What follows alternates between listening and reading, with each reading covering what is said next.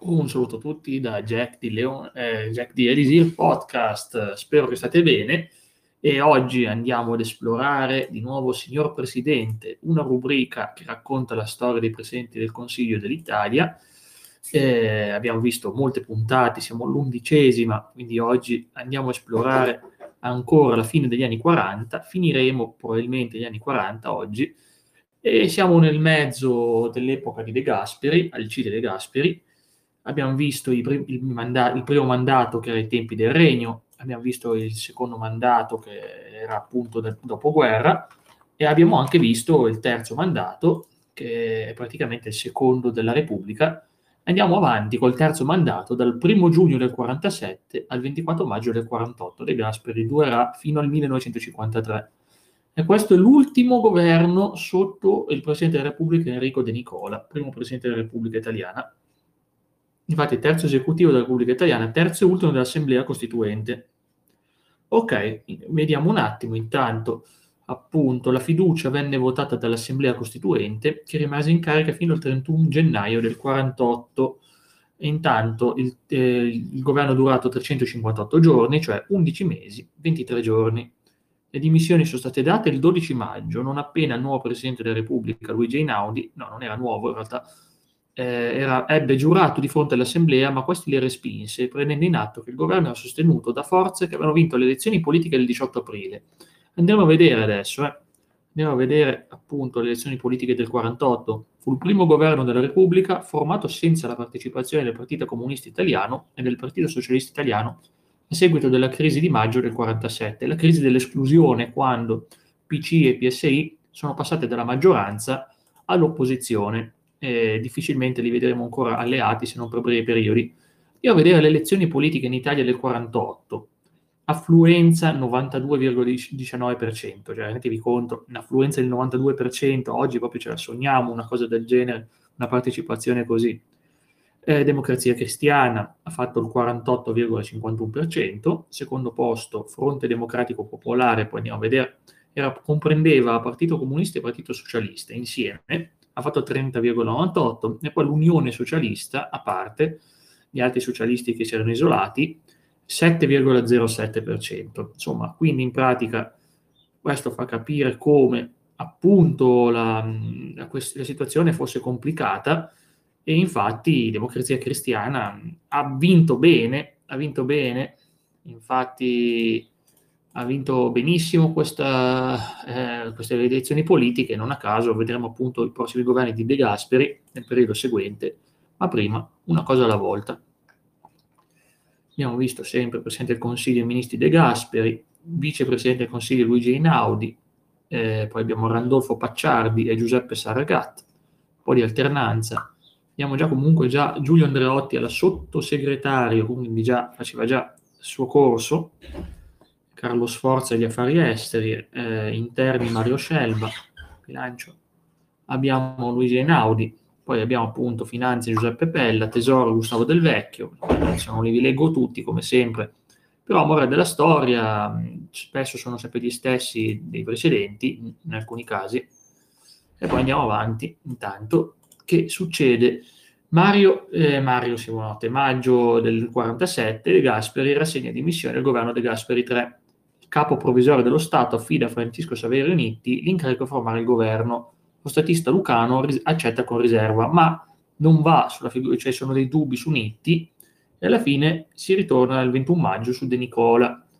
Eh, De Nicola affida a De Gasperi l'incarico di formare il governo, quindi vedete che alla fine i conti De Nicola non sapeva eh, che facciamo, mandiamo di nuovo De Gasperi, cioè si era dimesso, eh. e quindi niente, si fa il quarto governo De Gasperi, e, termina la collaborazione con, tra i partiti antifascisti iniziati nel giu- luglio del 1943. Infatti adesso diventa opposizione. È stata una collaborazione che è durata pochi anni e non aveva molti problemi perché avevano idee diverse. 4 giugno i ministeri delle finanze e del tesoro sono separati. Al primo nominato Giuseppe Pella, al secondo l'indipendente Gustavo Del Vecchio. Nello stesso giorno istituito il Ministero del Bilancio, affidato Luigi Einaudi, il segretario di Stato USA George Marshall annuncia un piano di aiuti per i paesi dell'Europa occidentale. European Reconstruction Program, ERP, conosciuto come piano Marshall, non lo conosciamo così, in effetti lo conosciamo come piano Marshall, vediamo un po' se sappiamo qualcosa in più, era appunto eh, fatto dagli Stati Uniti per aiutare gli, fra virgolette, gli eh, Stati europei, eh, fra virgolette, alleati, ma non solo, praticamente ecco, ci sono appunto fatemi vedere, milioni di dollari guadagnati dall'Italia, 48, 49, 594, 49, 50, 405, 50, 51, 205. Sono stati dati moltissimo per l'Italia, più per la Francia e anche qualcosa per la Germania, comunque anche la Germania si è ricostruita bene, anzi forse hanno avuto perfino più di noi. Totale, ad esempio, lì, andiamo un attimo il totale, chi ha avuto di più? Regno Unito 3.299 doll- milioni di dollari, Francia 2.296 milioni di dollari, Germania Ovest 1.448, Italia 1.204, quindi siamo al quarto paese, Paesi Bassi 1.128.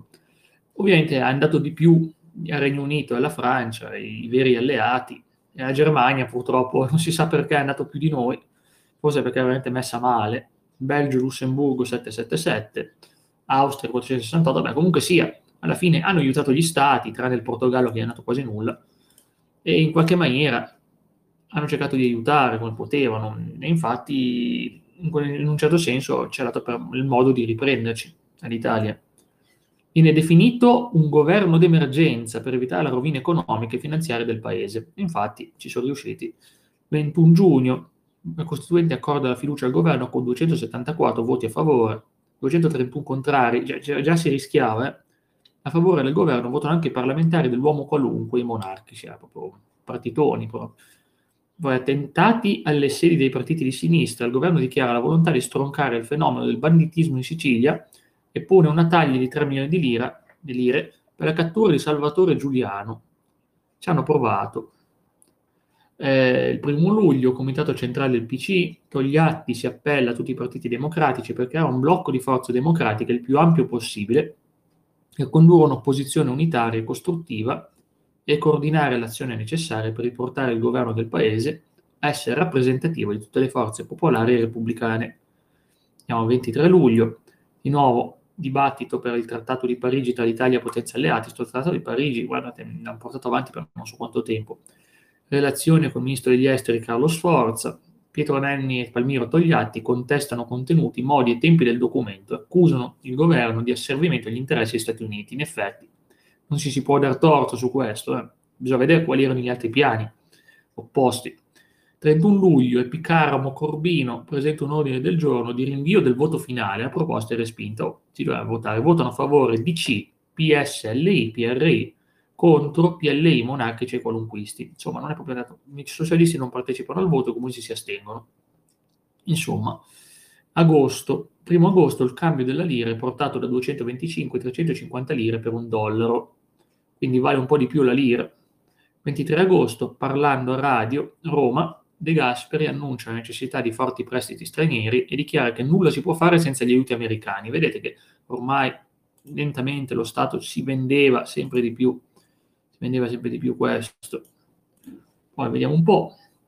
7 settembre abbiamo appunto Pio XII, il Papa, concede udienza all'azione cattolica riunita al congresso e lancia un nuovo appello per combattere ateismo e comunismo. Eh, cavolo, due veri mali, nel senso no, in realtà no, non sono dei mali dell'umanità questi. Eh.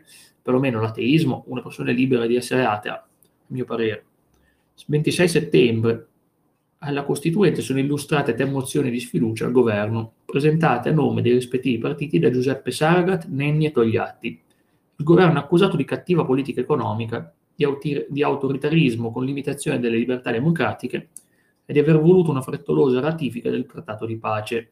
La discussione si protrae fino al 4 ottobre, quando le mozioni sono respinte. Insomma, si doveva proprio votare e basta, non c'era nulla da fare.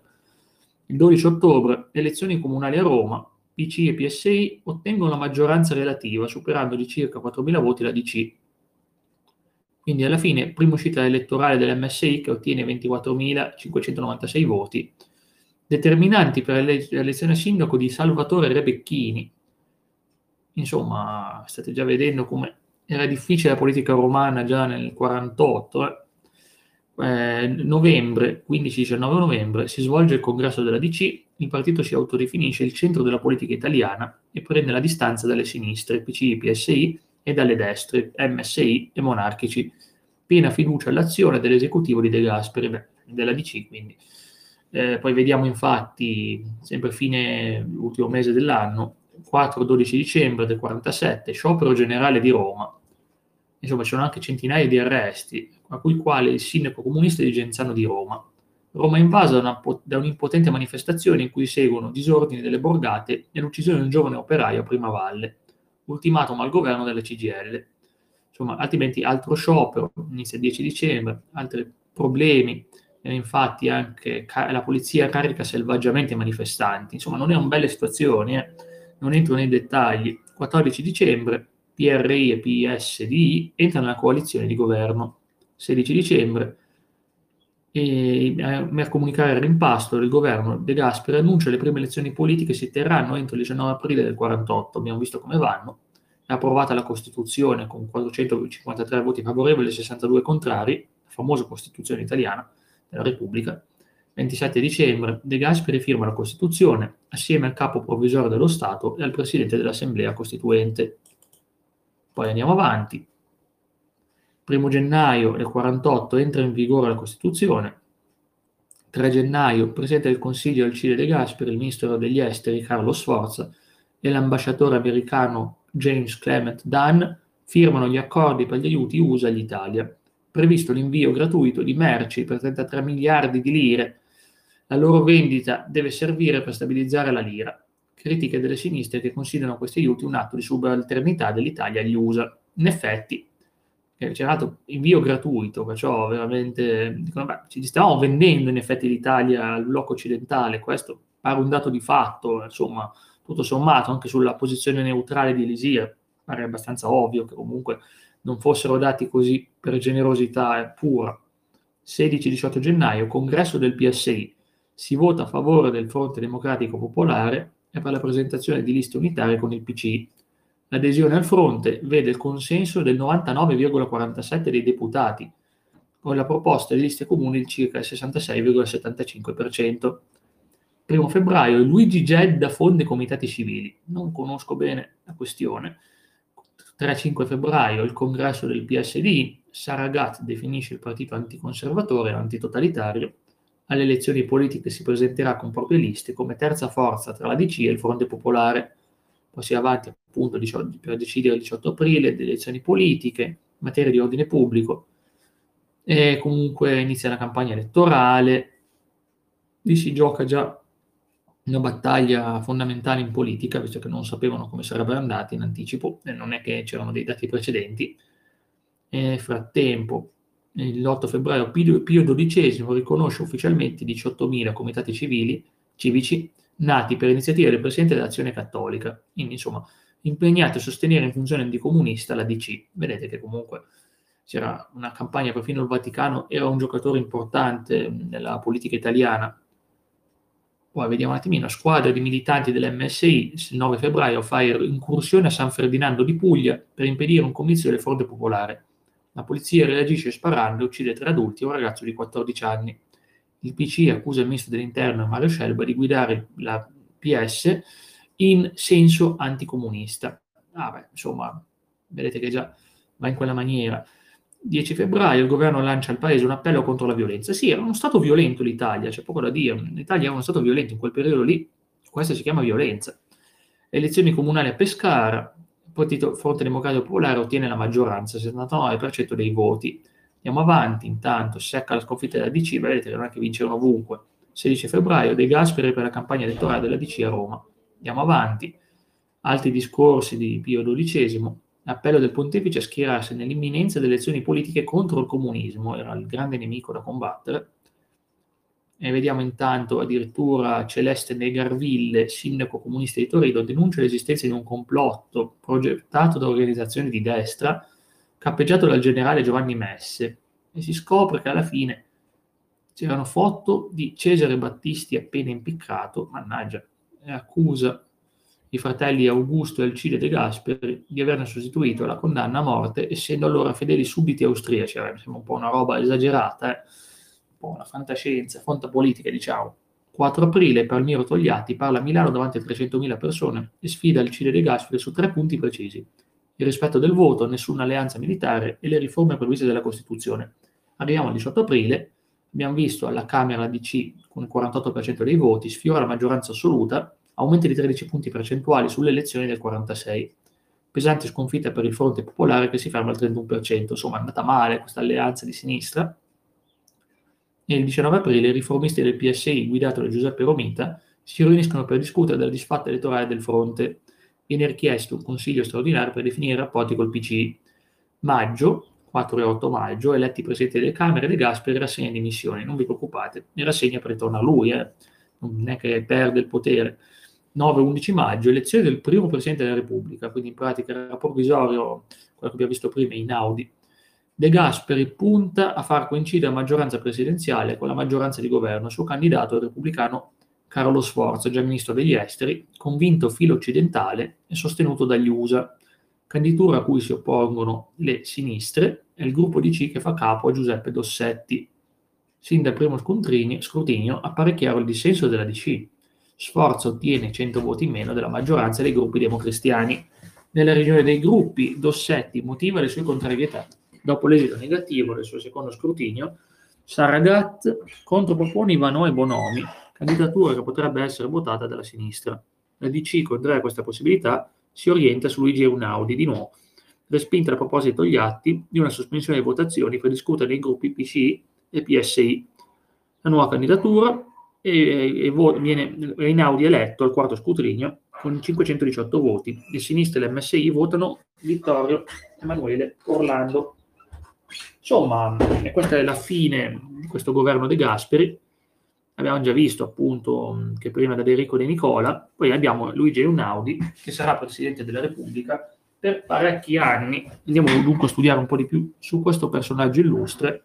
Assolutamente vediamo, nato Carrù morto a Roma, è nato nel 1874, morto nel 1961, politico, economista, accademico, giornalista italiano, secondo Presidente della Repubblica Italiana, il primo a essere eletto dal Parlamento.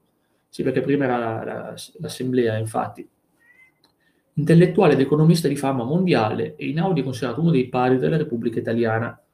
Andiamo avanti, è stato, appunto, abbiamo avuto, avuto tanti ruoli, secondo Presidente della Repubblica Italiana, Ministro del Bilancio dal 47 al 48, Presidente dal 48 al 55 della Repubblica Italiana, Vicepresidente del Consiglio dei Ministri dal 47 al 48, Governatore della Banca d'Italia, Senatore della Repubblica Italiana a vita, fino a 87 anni, Deputato dell'Assemblea Costituente, Senatore del Regno d'Italia, magnifico Rettore dell'Università degli Studi di Torino, insomma, davvero tantissimi ruoli eh, per lui. Andiamo poi avanti, nel frattempo andiamo a finire gli anni, 50, gli anni 40 con De Gasperi 5, quarto esecutivo della Repubblica Italiana, il primo della prima legislatura. È rimasto in carica dal 24 maggio del 48 al 27 gennaio del 50 per un totale di 613 giorni, ovvero un anno, 8 mesi e 3 giorni. Vediamo intanto, punto, che sto guardando, Presidente del Consiglio dei Ministri, Alcide De Gasperi, Vicepresidente Attilio Piccioni, seguito da Giovanni Porzio, seguito da Giuseppe Saragat. E poi vediamo intanto diversi ministri senza portafoglio, abbiamo no, Carlo Sforza, Mario Scelba agli interni, no, lui, non lo tolgono mai. Giuseppe Pella al bilancio, Finanze Ezio Vanoni, più o meno sono gli stessi nomi che c'erano anche prima, tutto sommato. Andiamo avanti, nel frattempo, il 23 maggio del 48, De Gasperi annuncia la formazione dell'esecutivo, un quadro di partito DC PSLI, PRI, PLI. I liberali protestano per l'eccessivo peso del PSLI nei ministeri economici. De Gasperi li rassicura, impegnandosi a proseguire una politica liberista, seguendo le indicazioni date da Luigi Einaudi quando era governatore della Banca d'Italia. Insomma, comunque vicepresidente della Repubblica. Il senatore Umberto Terracini accusa a sua volta il governo di incostituzionalità, in quanto De Gasperi non ha prestato giuramento davanti al nuovo presidente della Repubblica. E vabbè. Vittor- Giuseppe Di Vittorio critica la riconferma di Mario Scelba agli interni per la cattiva condotta delle forze dell'ordine contro le sinistre. Su questo mi trovo d'accordo perché c'è stato un uso veramente improprio, quel, quando era, ma purtroppo l'hanno riconfermato. Primo giugno, 2 luglio, il governo si presenta nei due rami del Parlamento e il dibattito prosegue fino al 16 giugno. Respinte le eccezioni di costituzionalità, l'esecutivo passa con 346 voti a favore, 167 contrari alla Camera. Quindi insomma, alla fine erano molto molto a favore, si, può, si è, è, passato. Poi andiamo avanti, nel frattempo il cons- eh, nel Consiglio dei Ministri Amintore Fanfani il 23 giugno, Ministro del Lavoro, illustra le sue analisi per fronteggiare il grave fenomeno della disoccupazione. Secondo i suoi dati, circa 2 milioni e mezzo di cittadini sono senza lavoro. E infatti è grave la situazione. Provvedimenti per incrementare l'occupazione operaia, agevolando la costruzione di case per lavoratori il governo ratifica l'accordo con gli Stati Uniti per il piano Marshall senza il parere del Parlamento. Vedete che ormai, ormai l'Italia stava perdendo la sua sovranità queste, su queste cose. 29 giugno, Pio XII di nuovo invita appunto la corrente cristiana della CGL, puntando appunto sempre ovviamente sul cristianesimo, mi pare ovvio essendo Papa. 29 giugno, 5 luglio, scioperi dei lavoratori dell'industria e del commercio generale contro i licenziamenti dei chimici e degli elettrici. Andiamo ancora avanti. 9 luglio, Fanfani illustra ai gruppi parlamentari DC il piano casa. La Camera approva la ratifica del piano Marshall con 297 favori e 96 contrari. Voti, eh, sempre. 12 luglio, provvedimenti, no, abbiamo visto, ha presentato il disegno eh, di legge che abbiamo visto. 13 luglio, al Consiglio dei Ministri, Vengono fissate nuove direttive economiche, difesa della lira, risanamento del bilancio, severa politica fiscale, lotta alla disoccupazione, negati nuovi aumenti agli statali. 14 luglio attentato l'onorevole Togliatti. Eh no, ci hanno provato. Sciopero generale in tutte le città italiane, il Parlamento sospende le attività. Il ministro Scelba fa sospendere riposi e licenze delle forze dell'ordine per eventuali interventi di ordine pubblico. De Gasperi accusa la CGL di aver promosso uno sciopero insurrezionale per rovesciare i risultati del 18 aprile. Direi di no, che non era per quello. 16 luglio, la corrente sindacale DC approva un ordine del giorno in cui si afferma la necessità di un sindacato autonomo democratico che in un clima di rinnovata fraternità sia veramente libero da, qua, da ogni e qualsiasi influenza di partito. 19 luglio, dichiarati, eh, dichiarati sì, Togliatti dichiarato fuori pericolo, il ministro degli interni Mario Scelba invita i prefetti a denunciare i responsabili dello sciopero esploso l'indomani dell'attentato a Togliatti vasta persecuzione antisindacale e antioperaia. Insomma, Scelba veramente. Queste cose terribile e lo vedremo fino a 62. Non so com'è possibile che l'hanno mantenuto in quel ruolo quando stava creando questi disagi parecchio gravi. Infatti, vediamo, gli 11 membri democristiani del direttivo della CGL sono espulsi. Iniziano gli allontanamenti dei membri cattolici delle sedi del sindacato sparse in Italia. Io ho detto che era sbagliato fare una cosa, ho sbagliato anche questo, perché sinceramente noi, i sindacati non dovrebbero essere politicizzati e non dovrebbero espellere una persona per il suo orientamento politico. Primo agosto, Togliatti scrive il suo primo articolo sull'unità dopo l'attentato e invita tutti alla moderazione. 3 agosto, Giuseppe Di Vittorio scrive ai componenti democrati, democristiani dell'esecutivo della CGL a partecipare alla riunione del direttivo del 5 agosto che deve ratificare o respingere la loro decadenza esporre in quella sede eventuali obiezioni al provvedimento adottato. Viene respinto l'invito da Giulio Pastore a nome della DC. Poi comunque andiamo intanto. 4 agosto la Camera approva il piano Fanfani con 248 voti a favore e 55 contrari. 6-7 agosto Consiglio dei Ministri è varato il piano per la ripresa economica e appunto andiamo intanto Donato Menichelle nominato governatore della Banca d'Italia. 10 agosto il governo decide il blocco dei salari e dei prezzi, l'opposizione denuncia la raffica di aumenti avvenuta a partire dal 18 aprile, mentre si continua a negare la rivalutazione dei salari. Si va a settembre, congresso nazionale, si decide la formazione una nuova organizzazione sindacale a struttura confederale. L'assemblea si pronuncia sull'identità del costituendo, sindacato libero e autonomo o cattolico. Prevale una maggioranza per la prima formulazione. Infatti, eh, è libero e autonomo e diventa Libera Confederazione Generale Italiana del Lavoro, LCGLI. Ok, 16-18 ottobre la corrente sindacale della DC crea la Libera Confederazione del Lavoro, Giulio Pastore è eletto segretario. A Pistoia la polizia spara contro 1220 lavoratori di Campotizzoro che con donne e bambini manifestano per impedire il licenziamento di 500 operai. Ucciso un operaio e due gravemente feriti. Mi sembra proprio un pessimo intervento. 30 novembre e 4 dicembre la Camera discute della mozione presentata da Pietro Menni, e dai, Menni, a nome del PSI e del PCI sulla politica estera del governo le sinistre si pronunciano contro la trasformazione in alleanza politica degli accordi economici fra i paesi aderenti al piano Marshall, a favore di una posizione di neutralità in campo internazionale. Il dibattito si conclude il 4 dicembre, la mozione è respinta con 102 voti a favore e 302 contrari. Vediamo appunto, se andiamo avanti. Ecco, 6 gennaio del 49, nuovo anno, il governo fa richiesta di adesione all'Italia al patto atlantico. Il patto atlantico era il trattato difensivo firmato da Stati Uniti, Canada e vari paesi dell'Europa occidentale nel 1949, ha dato origine alla Nato, quindi veramente importantissimo.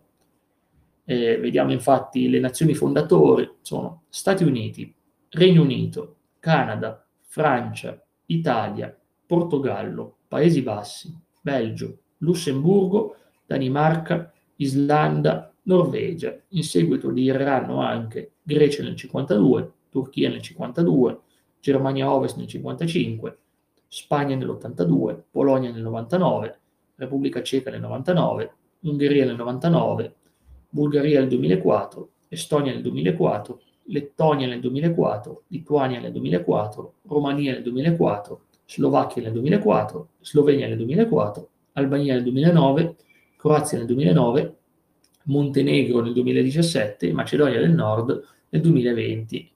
Insomma, vedete che stanno cambiando un po' di cose. Nel frattempo stava nascendo appunto questo trattato difensivo, attivo ancora oggi, anche se oggi si chiama NATO. Eh, appunto, altri problemi, gravi incidenti ad Altamura e Brindisi l'8 gennaio. Un corteo di 3.000 lavoratori viene caricato due plotoni della Celere. Anche stesso problema a Modena, anche lì contrasti, vedendo appunto che ci sono problemi e crisi, le lotte bracciantili, nel frattempo, in occasione del ventennale dei patti lateranensi a febbraio, si incontrano Pio XII il Presidente del Consiglio Alcide De Gasperi. Fra gli argomenti dell'incontro l'opportunità che l'Italia entri a far parte del piatto atlantico e della Nato. La Santa Sede si esprime favorevolmente, quindi il Vaticano era a favore di questo. Andiamo avanti, altre manifestazioni, non sto a leggere nei dettagli. Nel frattempo, 20 febbraio, a Roma 15.000 registi, attori, lavoratori del cinema manifestano in difesa del cinema italiano contro gli attacchi della Chiesa e la censura del governo. Promuovono e partecipano iniziative fra gli altri Alessandro Blasetti, Vittorio De Sica, Giuseppe De Santis, Massimo Girotti, Gino Cervi e Anna Magnani. 2 marzo la direzione del PSLI respinge le dimissioni di Sara Gatt. Mm, sì. Mm. Intanto Timino che vedo la notizia. Sì, sì, e vediamo un attimino. Eh, per la destra il segretario uscente Simoncini è inamovibile, mentre sinistra punta a una sua sostituzione, perché quello che succede quando si fa impastone un po' a sinistra, un po' a destra, non c'è mai nessuno d'accordo, prevale l'assesi delle correnti di centro e di sinistra, Mondolfo Faravelli, contrario al patto atlantico, ad ogni assunzione da parte dell'Italia di impegni militari. D'Aragona, di fronte al dissenso, propone un congresso straordinario. Consiglio dei ministri straordinario l'11-18 marzo. De Gasperi informa sulle trattative per l'adesione al patto atlantico. Nel pomeriggio inizia il dibattito alla Camera. Ostruzio- ostruzionismo, ovviamente le PC. Pietro Calamandrei, eh, contrario al patto, si dissocia dal PSLI nelle liste in cui è eletto. Vediamo un po' alla fine, 50 ore di seduta ininterrotta, mannaggia che voglia che avevano, ben 173 dichiarazioni di voto, mozione a maggioranza approvata con 342 voti favorevoli, pensate voi, 170 contrari e 19 astenuti. Alla fine, per sfinimento, è stata per sfinimento, 21-27 marzo, il 21 marzo inizia il Senato il dibattito sull'adesione dell'Italia al patto atlantico. Il 27 marzo è approvato l'ordine del giorno Casati, PLI ed altri che approva le comunicazioni del governo, 188 voti a favore, 112 contrari, 8 astenuti, quindi insomma alla fine è andata nel patto atlantico. Ripetiamo, non c'erano stati del, del blocco orientale, ovviamente. 13 aprile, la Corte Maggiore entra in funzione un giacimento di metano. Poi, 5 maggio, il Trattato di Londra si istituisce il Consiglio d'Europa, ne fanno parte Belgio, Danimarca, Irlanda, Italia, Lussemburgo, Norvegia, Paesi Bassi, Regno Unito e Svezia. Prime elezioni regionali in Sardegna, la DC perde quasi metà dei voti. Poi andiamo avanti, nel frattempo eh, c'è altro congresso della DC a giugno, la componente di sinistra Dossetti Lapira Fanfani ottiene il 30% dei voti congressuali. Paolo Emilio Taviani è eletto segretario, piena fiducia di azione al governo. Poi andiamo avanti, nel frattempo, esercizio del bilancio dello Stato, Togliatti presenta un ordine del giorno di critica al governo, praticamente faceva solo quello, l'ordine del giorno è respinto con 253 voti contrari, insomma quindi vedete che alla fine i conti non è servito tutto questo fare. Poi andiamo avanti, 13 luglio, ecco, scomunica dei comunisti tutti coloro che divulgano, mannaggia, Sant'Uffizio vuole scomunicare i comunisti, eh, coloro che divulgano e sostengono le loro idee, voglio, non dicono che non sono cristiani, ma pensate che roba. 14-20 luglio la Camera approva la ratifica del Trattato del Nord Atlantico, approvato Washington il 4 aprile del 49, favorevole 323, contrario 160. L'Unione Sovietica accusa l'Italia di aver violato il trattato di pace, cosa non vera. Poi andiamo avanti, ovviamente Togliatti è contrario, dice appunto, cerca di motivarlo, ma alla fine eh, si finisce il 21 luglio con 323 voti a favore, 160 contrari e 8 astensioni. 28 luglio 2 agosto, ecco, chiarimento con gli alleati del governo, si cerca appunto di trovare una soluzione della tesi del monocolore è uno stato di necessità da scongiurare, infatti nessuno vuole essere un partito univoco in Italia. Si va avanti, nel frattempo altre sparatorie sui lavoratori a settembre, stavolta a Milano, e poi abbiamo nel frattempo anche altre cose che succedono, vediamo un attimino, scusatemi, sì, eh, i disoccupati del 4 novembre del 49 sono 1.740.000 persone, i ministri socialdemocratici rassegnano le dimissioni, insomma sta andando un periodo di crisi che comincia a novembre, e infatti si cerca di andare avanti per un disegno di legge della riforma agraria, sempre verso fine novembre. I due rami del Parlamento discutono le modifiche al governo. Il 22 novembre alla Camera è respinto con 159 voti a favore, 299 contrari e 19 astenuti l'ordine del giorno presentato da Pietro Nenni, che considera anticostituzionale la soluzione data alla crisi Insomma, quindi viene respinti queste, questa opposizione. 29 novembre, Torre Maggiore, anche qui altra aggressione da parte della polizia e la Celere interviene per sgombrare la piazza. Scusate, eh? la diretta. Allora, 14 dicembre, ancora stesso problema, Monte Scaglioso, di nuovo entra nelle abitazioni, la polizia arresta diversi contadini impegnati nelle lotte contro il latifondo. Cioè, non è che c'era libertà di protestare, eh? sto dicendo comunque per chi dice, eh, ma bisogna rispettare la Costituzione. La Costituzione, queste cose non le ha evitate né, né nei primi anni, eh, quello che dico sempre anch'io. È che non è che questa Costituzione ti salva da certi atti estremi. Eh. Comunque, dove gennaio del 50 De Gasperi si dimostra fiducioso alla soluzione della crisi di governo. Il segretario della DC, Paolo Emilio Taviani, smentisce le voci circolate su una possibile scissione ad opera di Giovanni Gronchi eh, Modena di nuovo manifestazioni, eh, sciopero, eh, la polizia uccide sei operai, immediato lo sciopero contro la gestione delle forze dell'ordine del ministro dell'interno Mario Scelba, che comunque come vedete rimarrà mh, comunque un personaggio importante anche mh, fino al 62, fino al 53 e poi dal 60 al 62, non so, dopo tutto quello che è successo, come ha fatto dimenticarsi. Eh, De Gasperi lo stesso giorno annuncia le dimissioni al Consiglio dei Ministri, donne c'era veramente era tutto, tutta l'Italia scandalizzata da questo disastro, sparare agli operai. 12 gennaio, De Gasperi rassegna ufficialmente le dimissioni al Presidente della Repubblica. Quindi vede, penserete, beh, adesso ci sarà un bel cambiamento. No, non c'è un cambiamento, perché dal 27 gennaio del 50 al 26 luglio del 51 ci sarà ancora De Gasperi 6 e vedremo altri due dopo di questo.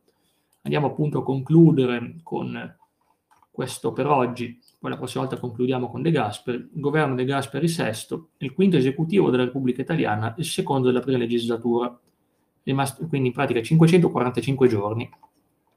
Eh, anche qui fra i ministri vedo comunque più o meno gli stessi nomi, Carlo Sforza affari esteri, Mario Scelba dell'interno, Giuseppe Pella al bilancio, più o meno, ci rigira, comunque vedo gente della DC da tante parti, quasi ovunque, vorrei dire, ma non voglio dirlo.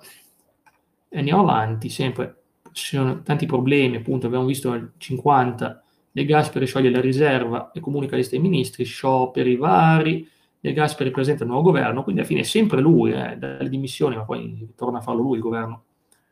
E niente, quindi insomma c'è sempre problemi, eh, problemi appunto legati a queste violenze sugli operai. Eh, infatti, attenzione, addirittura a febbraio il MSI lancia la proposta di accordo con i gruppi monarchici per la creazione di un polo di destra conservatore. Insomma, robe veramente allucinanti, poi vabbè lasciamo perdere i dibattiti, su, dei giornalisti perché francamente siamo un po' eccessivo a dare spazio a queste polemiche e viene fatta a Roma il 5 marzo l'Unione Italiana Lavoratori.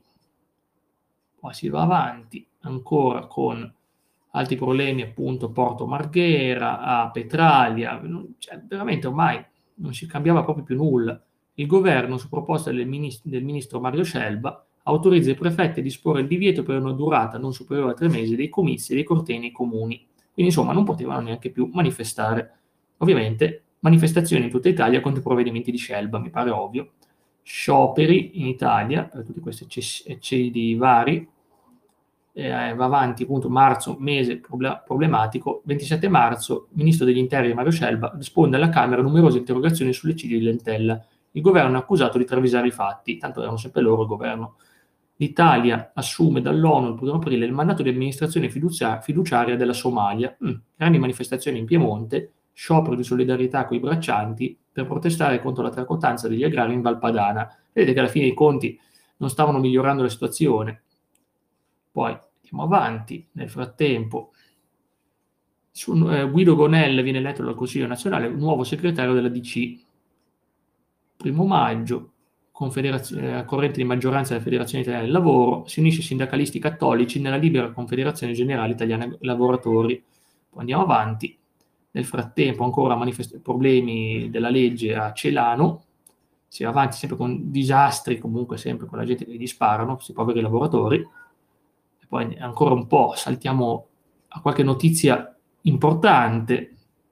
18 luglio De Gasperi accusa il PC di rinnegare le basi della democrazia e del patto costituzionale. Insomma, si accusavano a vicenda i due partiti.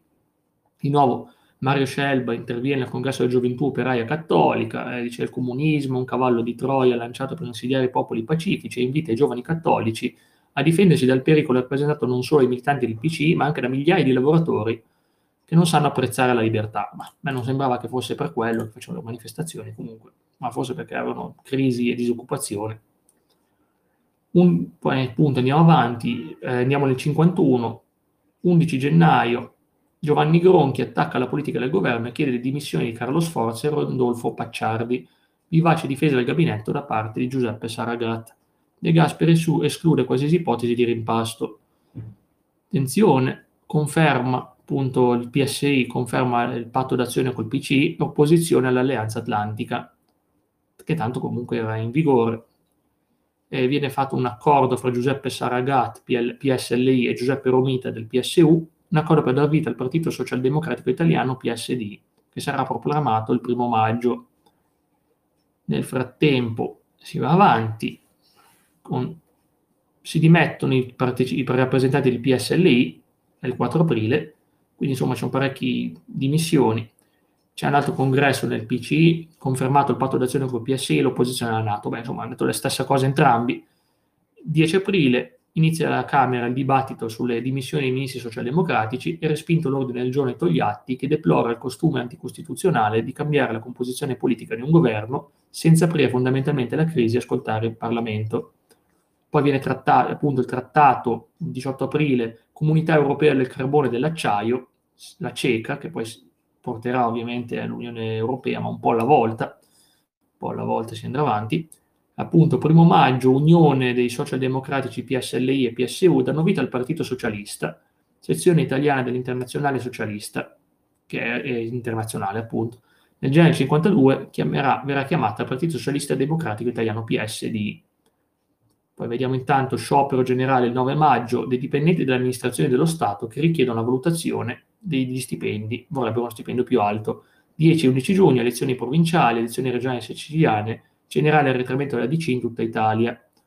23 giugno, Consiglio nazionale della DC critica la politica economica basata sul pareggio di bilancio del ministro Giuseppe Pella. De Gasperi si impegna a un rimpasto della composizione del governo. 14 luglio il ministro del bilancio Giuseppe Pella, sotto continuo attacco per la politica economista liberista, eh, il governo rassegna le dimissioni. E il 16 luglio De Gasperi rassegna le dimissioni.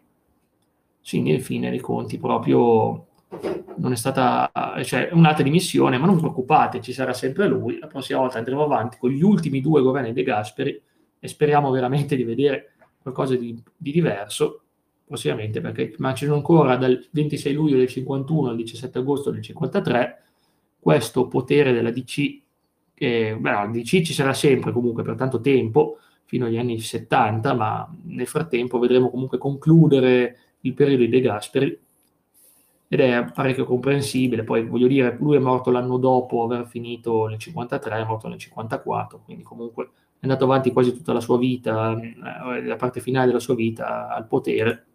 Per il resto, per oggi è tutto. Vi ringrazio per la partecipazione. Prossima volta andiamo avanti nella parte 12, iniziamo gli anni 50 e saranno anni indimenticabili per la storia dell'Italia. Detto questo, vi ringrazio e buon, buon proseguimento di giornata. Tanti saluti da Elisir Podcast.